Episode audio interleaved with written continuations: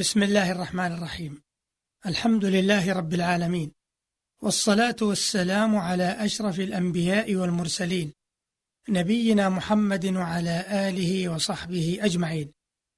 معاشر المستمعين الكرام سلام الله عليكم ورحمته وبركاته. أما بعد فإن الحديث في هذه الحلقة سيتناول موضوعات فقه اللغة وأهداف دراسته ومناهج البحث اللغوي.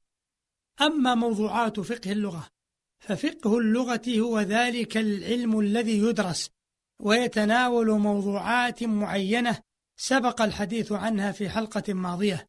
وفيما يلي ذكر لموضوعات فقه اللغة بشيء من الإيضاح المجمل. فمن موضوعات فقه اللغة القول في أصل اللغة والخلاف في ذلك وخصائص اللغة العربية وما تنطوي عليه من أسرار وجمال.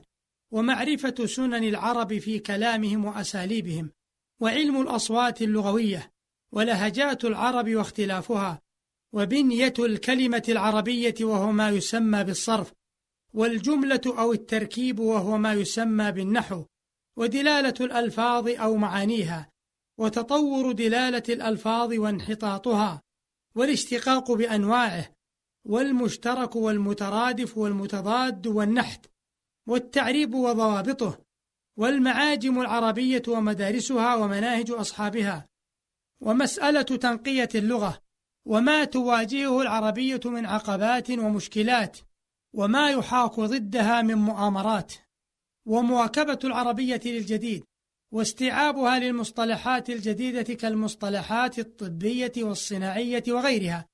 وجهود العلماء في هذا الباب في القديم والحديث وقضايا الدعوة إلى العامية وترك الإعراب وإصلاح الخط العربي وما إلى ذلك. والعناية بالدراسات التي تقوم بها المجامع اللغوية وما يتمخض عنها من نتائج وقرارات. هذه أيها المستمعون الكرام على سبيل الإيجاز موضوعات فقه اللغة مع ملاحظة أن كثيرا من تلك الموضوعات داخل في بعض. وسيأتي إن شاء الله تفصيل لتلك الموضوعات في حلقات قادمة. معاشر المستمعين الكرام لسائل أن يسأل ما الهدف من دراسة فقه اللغة؟ وما الثمرة المرجوة من ذلك؟ وما الغاية التي يراد الوصول إليها من خلاله؟ والجواب أن يقال ما يلي. أولا أن ذلك باب عظيم من أبواب العلم. يجمل بالفاضل أن يقف عليه ولو لم يتعمق فيه. ثانيا الوقوف على شيء من بديع صنع الله عز وجل.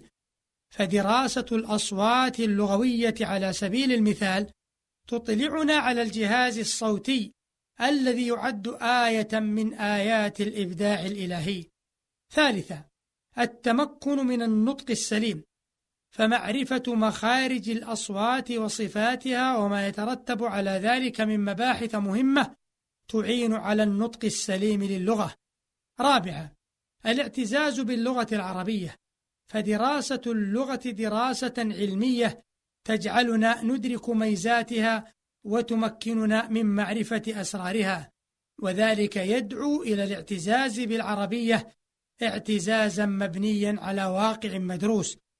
خامسا من أهداف فقه اللغة وثمراته وغاياته مواجهة ما يحاك ضد العربية كاتهامها بالصعوبة والجمود وكالمناداة بترك الإعراب والتوجه إلى العامية وكتابة الحروف بحروف جديدة إلى غير ذلك من الدعاوى التي تحاك ضد العربية والتي يراد منها هدم الدين أو التشكيك فيه أو إضعاف أثره في نفوس أهله.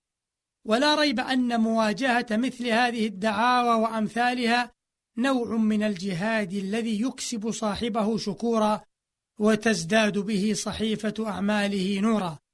سادسا تعظيم السلف الصالح فالوقوف على ما بذلوه من جهود جبارة في سبيل خدمة لغة القرآن يبعث في نفس المطلع على ذلك إجلال أولئك السرات وتعظيمهم والحرص على أن يبني كما بنوا.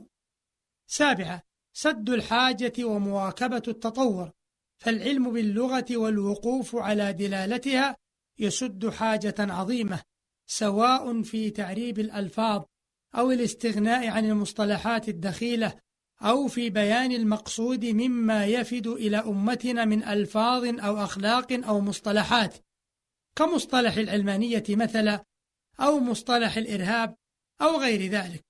فإذا نقلناه كما هو معروف عند الغرب أحدث عندنا خلطا وبلبلة. أما إذا أعطي معناه الصحيح المحدد أراحنا من كثير من البلايا. ثامنا خدمة العلوم الأخرى. ففقه اللغة له علاقة بكثير من العلوم كما سيأتي بيان ذلك في حلقة قادمة.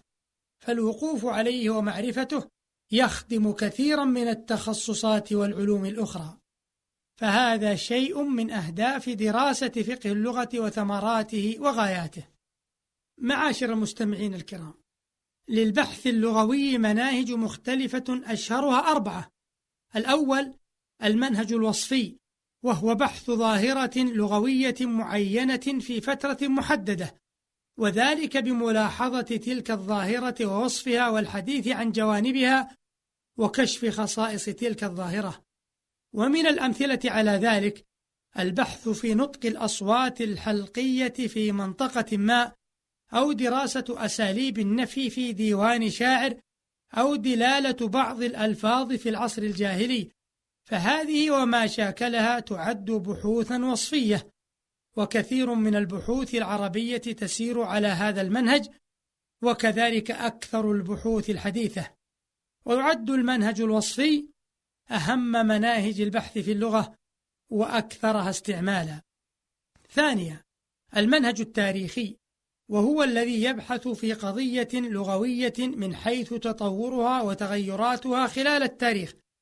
مثال ذلك اختيار مجموعة من الألفاظ.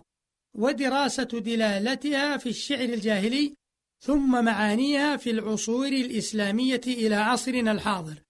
ثالثا المنهج المقارن ويعني المقارنة بين لغتين أو أكثر من اللغات التي تنتهي إلى مجموعة واحدة محاولا توضيح ما بينها من خلافات أو تقارب في الأصوات أو البنية أو الدلالات أو التراكيب ويلاحظ أن المنهج التاريخي والمقارن يعتمدان أساسا على البحث الوصفي.